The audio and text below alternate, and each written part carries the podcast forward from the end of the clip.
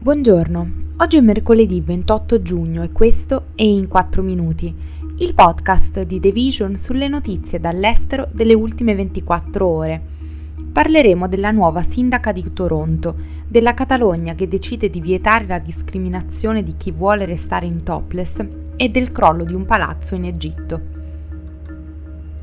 Gli elettori di Toronto hanno scelto Olivia Cho, una politica di sinistra e veterana, come nuova sindaca in un momento in cui la città si trova ad affrontare una serie di problemi che affliggono anche altri centri urbani che cercano di riprendersi dalla pandemia.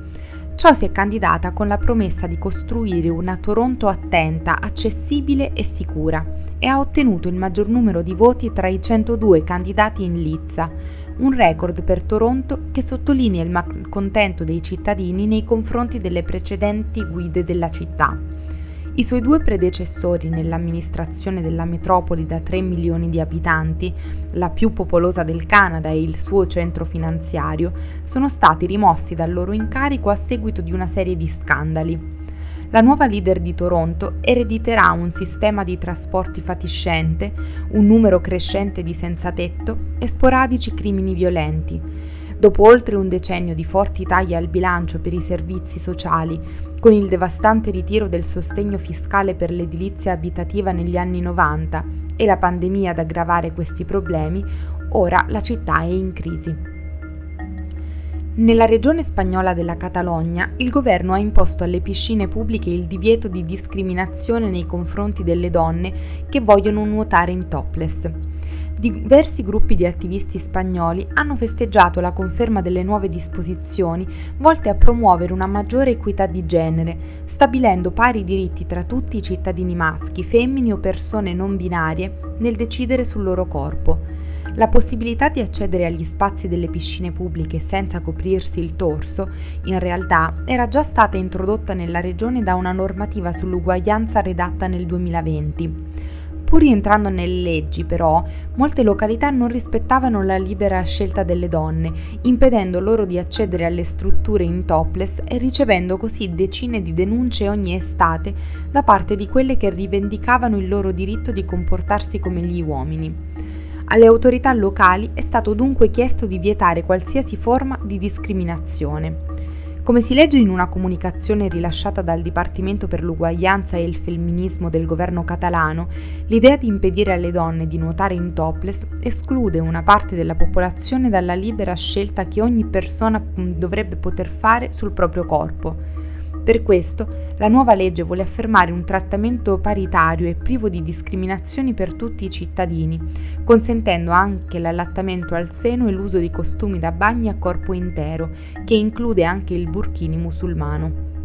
La normalizzazione della nudità in questo caso serve a promuovere l'equità di genere e il diritto di autodeterminazione che ciascuno dovrebbe avere quando si tratta di decidere sul suo corpo.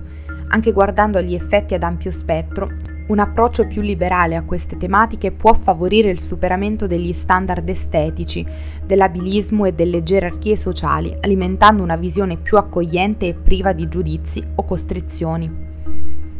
Un edificio popolare di 14 piani è crollato ad Alessandria, la seconda città più grande dell'Egitto, L'incidente avvenuto nel quartiere di Sidi Bishr, una zona residenziale centrale della città, si aggiunge a una serie di crolli susseguitisi negli ultimi anni nel paese, dove numerosi report hanno evidenziato diffuse carenze di manutenzione e strutture fatiscenti. Mohammed El Sherif, governatore della città, ha detto che l'evento è stato causato da una spaccatura verticale nella struttura che ha fatto crollare metà dell'edificio. Inoltre il palazzo, costruito negli anni 70, era stato inserito nella lista degli edifici a rischio di crollo del comune, dove era stato segnalato anche che l'ultimo piano avrebbe ricevuto un ordine di demolizione. Nel 2021 l'organizzazione no profit Arab Reporters for Investigative Journalism ha rilevato che i crolli di edifici avevano ucciso 500 persone nei sette anni precedenti in tutto l'Egitto. Secondo il report, Alessandria era il governatorato in cui ne erano avvenuti di più, con 86 morti in quel periodo, tra cui 16 bambini. Prima di salutarvi, vi ricordiamo la mostra Everybody Talks About the Weather di Fondazione Prada. realizzata nella sede di Venezia, negli spazi del Palazzo Storico di K. Corner della Regina.